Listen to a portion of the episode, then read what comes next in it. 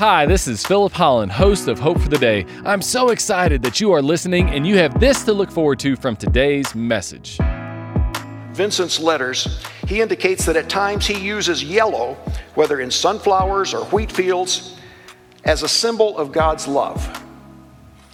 We're going to see that in a couple places here, but note, notice the phases of the sunflowers here. Some, some of these sunflowers are freshly blooming out of the bud. There are others that are well past their prime and losing their strength, but they're all yellow. Different hints, different hues, different tints, but uh, there is yellow in uh, in each of them. Well, I, as I uh, as I am a older and perhaps grumpier old man, I appreciate the fact that there is yellow in all the seasons of life, whether it's childhood, whether it's adolescence, whether it's young adulthood, middle adulthood, senior adulthood. There is yellow that represents God's love. It shows up in different ways, but it's there. Welcome to Hope for the Day with Pastor Philip Holland. The Christmas story is one of the most well-known stories of the Bible.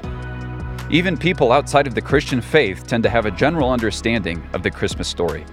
But there are some lesser-known characters in the story that you may not be as familiar with. In this series entitled Grumpy Old Men, we'll be examining several characters from the Christmas story who had to deal with rather unfortunate and challenging circumstances. As we'll see, these circumstances created a bit of grumpiness in their spirit. It is our hope that this series will provide greater insight into one of the most popular stories in the Bible. Please enjoy the message. Well, good morning, and it's good to be with you as we begin to uh, celebrate the Christmas season. And uh, a few weeks ago, Pastor Phil came to me and asked me if I would kick off the uh, the new series that we're about to begin on some of the context and the backstory of uh, of Christmas. And I said I'd be del- delighted to. And then he told me what the series was, Grumpy Old Men. And I realized that uh, I'm now among that number. Uh, in fact, there it is on the marquee and the logo. Grumpy Old Men, Zechariah and Marshall Shelley. So uh, I think I'm in pretty good company, but uh, I didn't quite realize that I was going to be quite so conspicuous in my uh, in my role here. So uh, welcome to uh, Grumpy Old Men and uh, and the backstory to the uh, birth of Jesus. Uh, do any of you know this man? How many of you recognize this face? Quite a few of you. Who is it? Vincent van Gogh, that's correct. This is a, a self-portrait. He did a lot of self-portraits. I think it's because during his lifetime he only sold one painting and he didn't have money to hire models. So uh, he painted himself a lot. This is one of them. Um, but uh, when I was, uh, you know, when I was a dad in the uh, what I call the minivan years, Um, we had, you know, three kids that were involved in this activity and that activity, school, sports, music, you know, it was go, go, go. And we were driving, of course, a minivan. And I thought about getting one of those personalized license plates that just said Van Gogh, because we were going and going and going. I thought that would be about as good a dad joke as you could put on your license plate. But I was too cheap to do that, so we uh, we didn't do that. But I didn't know too much about uh, Vincent until two months ago, uh, for my birthday, my wife Susan uh, took me down to the immersive Van Gogh exhibit downtown Denver, and it was an eye-opener. I mean, we saw some of Van Gogh's works that were put on walls. It was a, it's a big warehouse kind of facility, and and with mirrors strategically placed, and so you get all of the colors and the contours and the textures of Van Gogh's work, and then they somehow get them to move, and there's music, and you are just immersed in the in the genius of uh, Vincent van Gogh.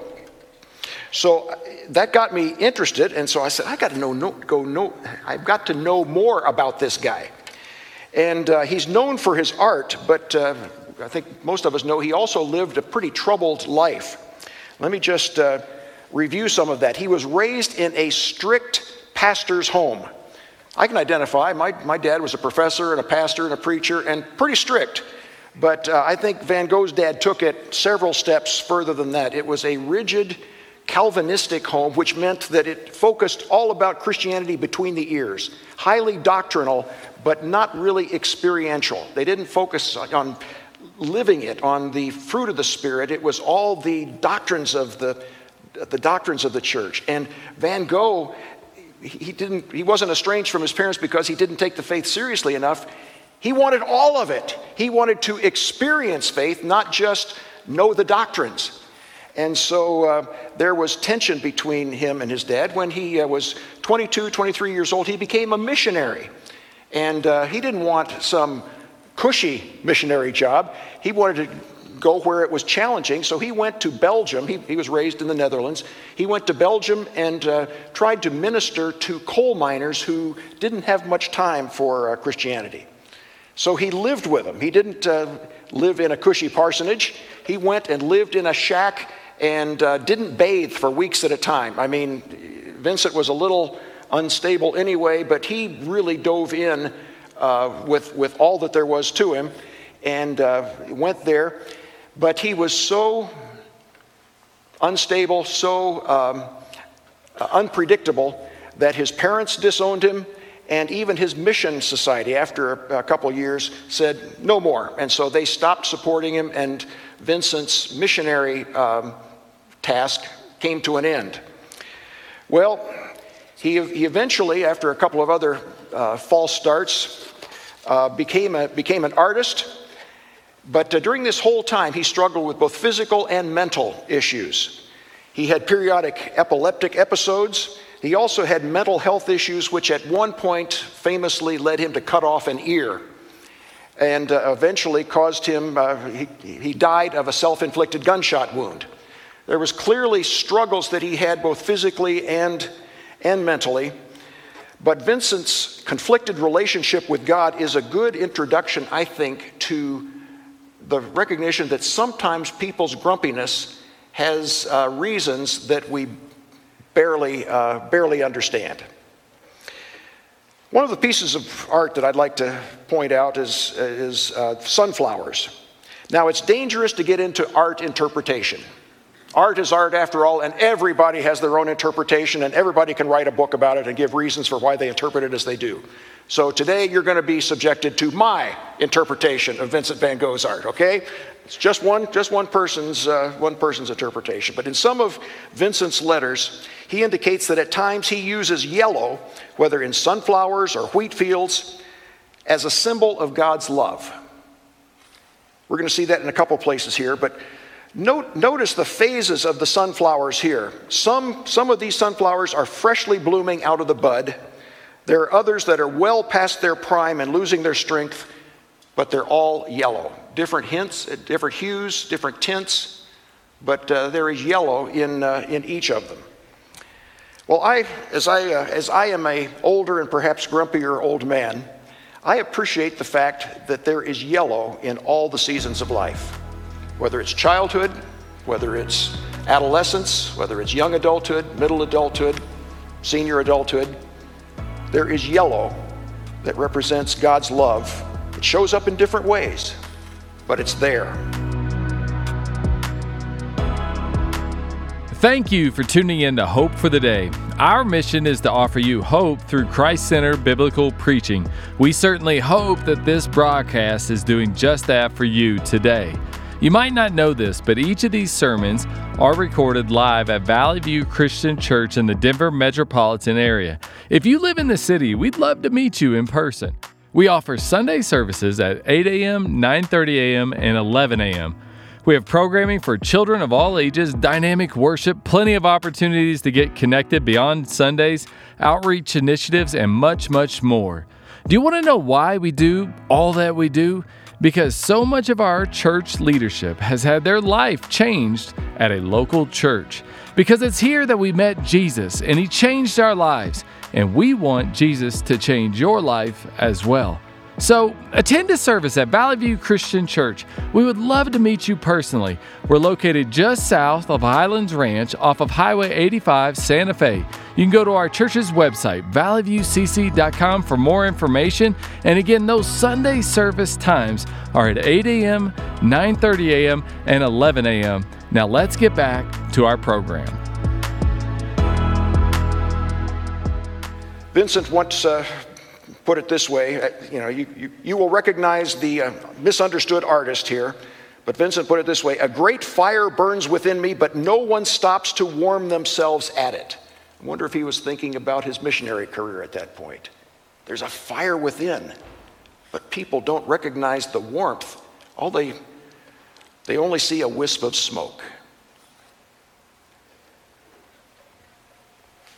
He also put it this way. He said, be clearly aware of the stars and infinity on high. Then life seems almost enchanted after all. Well, if the yellow sometimes represented God's love, the deep blues of his other paintings at times represented infinity on high and the transcendent presence of God. We see this perhaps most clearly in perhaps his most famous painting, Starry Night. I'd like you to just look at that. Um, Let me, let me read what he wrote shortly, shortly before he painted this. He said, I absolutely want to paint a starry sky. It often seems to me that night is more richly colored than the day, having hues of the most intense violets, blues, and greens. If only you pay attention to it, you can see that certain stars are lemon yellow, others pink or a green, blue, and forget-me-not brilliance. It's obvious that putting little white dots on a blue-black background is not enough to paint a starry sky. That is not little white dots on a black background. That is uh, Vincent communicating the magnificence, the infinite of the night sky. And you'll notice just the proportion of the sky to the earth below. The sky dwarfs the, uh, the buildings below. I'd also like to point out the recurring theme of yellow. Where's the yellow? Well, the moon, the stars are yellow. What do you see down below? Where's yellow there? In the homes. Each, each window is lit with yellow, except for one building in the very middle. What building is black? The church. I don't know what Vincent was saying about that. But I'm just wondering if uh, this is a reflection of his abandonment as a seeker, as one who wanted to experience uh, the love of God and share it with others, and uh, it did not turn out well. He was able to experience the love of God elsewhere, especially the sky, but uh, sadly, not in that rigid church that uh, in which he was raised. Well, with Vincent, there's clearly more going on than first meets the eye. Abandoned missionary, a troubled painter, a tormented soul. Yes, yes, and yes. But I think he's one who's looking for evidence of God all around him, even in the colors of stars and the love he's looking for in unexpected places. So in some ways, Vincent van Gogh is uh, very much like the character in today's uh, scripture passage, Luke chapter one. A man who saw and heard things that no one else saw and heard. A man who was misunderstood. And it's the first bizarre act in a strange, strange story that we call the Nativity, the Christmas story. And it starts with a just a plain weird episode that we're going to look at today. So let's read the Gospel of Luke chapter one. And this is how, how Luke opens the, uh, the Gospel story. With verse five, in the time of Herod, king of Judea, there was a priest named Zechariah who belonged to the priestly division of Abijah, and his wife Elizabeth was also a descendant of Aaron. That means both of them were raised in religious homes. Uh, they were they were of the priestly tribe of Levi, and so they were they were professional religionists, if you will. This was uh, this was their life. But uh, they didn't just do it outwardly. The, uh, the scriptures here say both of them were righteous in the sight of God, observing all the Lord's commands and decrees blamelessly. But they were childless because Elizabeth was not able to conceive, and both were very old. Now, that term very old, I'm thinking, from my position, is a very relative term. He was probably my age, very old. Um, but it's interesting that they were raised in a religious home, and they were faithful, but being faithful did not prevent them from having a painful life. There was some serious disappointment that they, uh, they were experiencing. Next verse. Once when Zechariah's division was on duty and he was serving as priest before God, now excuse me, just pause there a second, there were eighteen thousand priests in Israel at that time, and they divided up temple duties um, every twenty, there were twenty-four of these divisions, and so they cycled through every, every week a different division would be in charge, and so uh, the chances of anybody getting to be priest in charge was slim, and so they had to draw straws, cast lots, in order by chance to see who got to be on duty at uh, any given shift during, uh, during the week that their division was in charge. So he was chosen by lot, according to the custom of the priesthood, to go into the temple of God and burn incense. When the time of the burning of incense came, all the assembled worshipers were praying outside. Well, let's take a look at that scene just to be able to visualize that. Here is the temple that was built by Herod. Uh, it was, it was, construction was completed about ten years before Zechariah was there. So it's a fairly new temple that had been uh, renovated by Herod, and he did things in big ways. He was a king who had a big ego and grandiose building plans. And if you visit Israel today, you can still see Masada, for instance, is another uh, building project he, uh, that, that he did. The temple was perhaps his most glorious. You'll see around the edge the portico, that column, that area covered with uh, the roof over the columns. That was uh, called Solomon's Porch. That's where Jesus did a lot of his teaching. That's where he saw the widow drop two mites into the uh, into the offering baskets like we have, uh, you know, the little black boxes around here. And Jesus commented on that. That was in Solomon's portico. Then there was the court of the Gentiles that was just inside Solomon's portico. And then the holy place was this walled enclosure in the middle. And um, and that was the, uh, and the, the taller portion there, the, uh, the, the, the taller portion just to the left of the uh, the smoke going up from where the sacrifices were offered is the uh, holy place. Thank you for tuning in to Hope for the Day. I hope that this message has been an encouragement to you. I know that it has been to others. You see, it is through the generous contributions of people like you that this ministry can thrive and get God's truth out into the world. I recently received a card from someone who said, "Thank you for these messages on Hope for the Day. They are encouraging and refreshing as we get the opportunity to hear biblically centered teaching that continually points people to Christ." And that is just one of several notes that we have received of those who appreciate the teaching here at Hope for the Day. If you'd like to become a partner of ours, just go to Valley View Christian Church's website at valley view c c dot com. It's there that you can click on the Give tab, and then you can designate your gift to go to the Hope for the Day ministry. And we would love it if you would partner with us in this way, and I know many others would as well. If you are in the Denver metropolitan area, we wouldn't want you to just be a supporter of ours. We want you to attend one of our services in person, to be a part of the experience that we have here at Valley View Christian Church. We offer three service times on Sunday at eight a.m., nine thirty a.m., and eleven a.m. And it's at each one of these services that we record the messages that you hear here on Hope for the Day. Now let's get back to today's broadcast. Now, next slide will take us inside the holy place. You'll see that um, the holy place is divided into two different uh, areas. Number one up there is the Holy of Holies. That's where the high priest, not just staff priests like uh, Zechariah, but only the high priest once a year on the Day of Atonement, Yom Kippur, the Day of Atonement, would the high priest go into the Holy of Holies. But uh, today's episode takes place in the holy place, which is Uh, just below the dotted line, which represents the veil of the temple, which separated the holy place from the Holy of Holies. So Zechariah is, is in there, and inside that holy place, there are two pieces of furniture, at least two pieces of furniture. One was the nine candle candlestick called the menorah, which our Jewish friends have just finished uh, celebrating Hanukkah. And uh, that's where the, you know, according to legend, back in one sixty-six B C, I think it's one sixty-six, somewhere in the middle of the, that century, uh, the uh, the candles uh, miraculously continued to burn, even though there was only consecrated oil enough for one day. So, anyways, Zechariah was in that uh, in that place. The other piece of furniture was the altar of incense.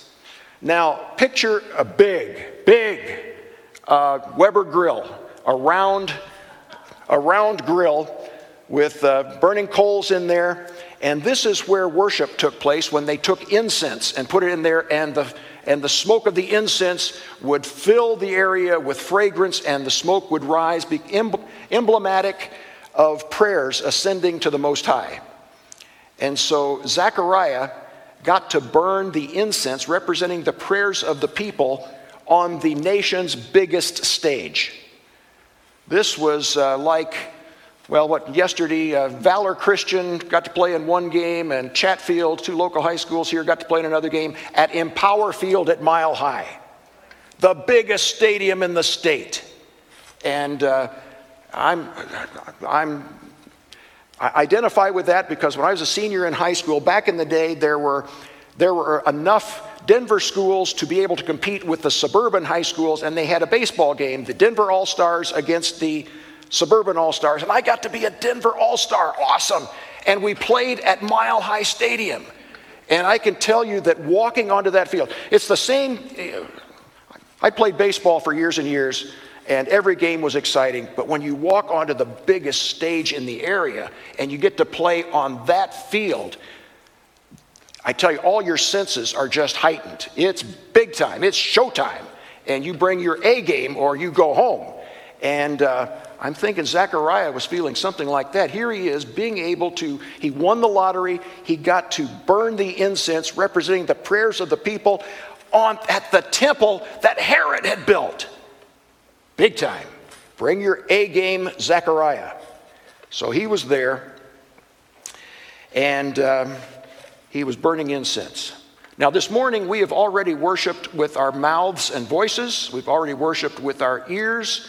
You're worshiping with your eyes now as you contemplate the things of God. In, uh, in Jewish worship, they also worship with their noses. We don't worship with our noses so much.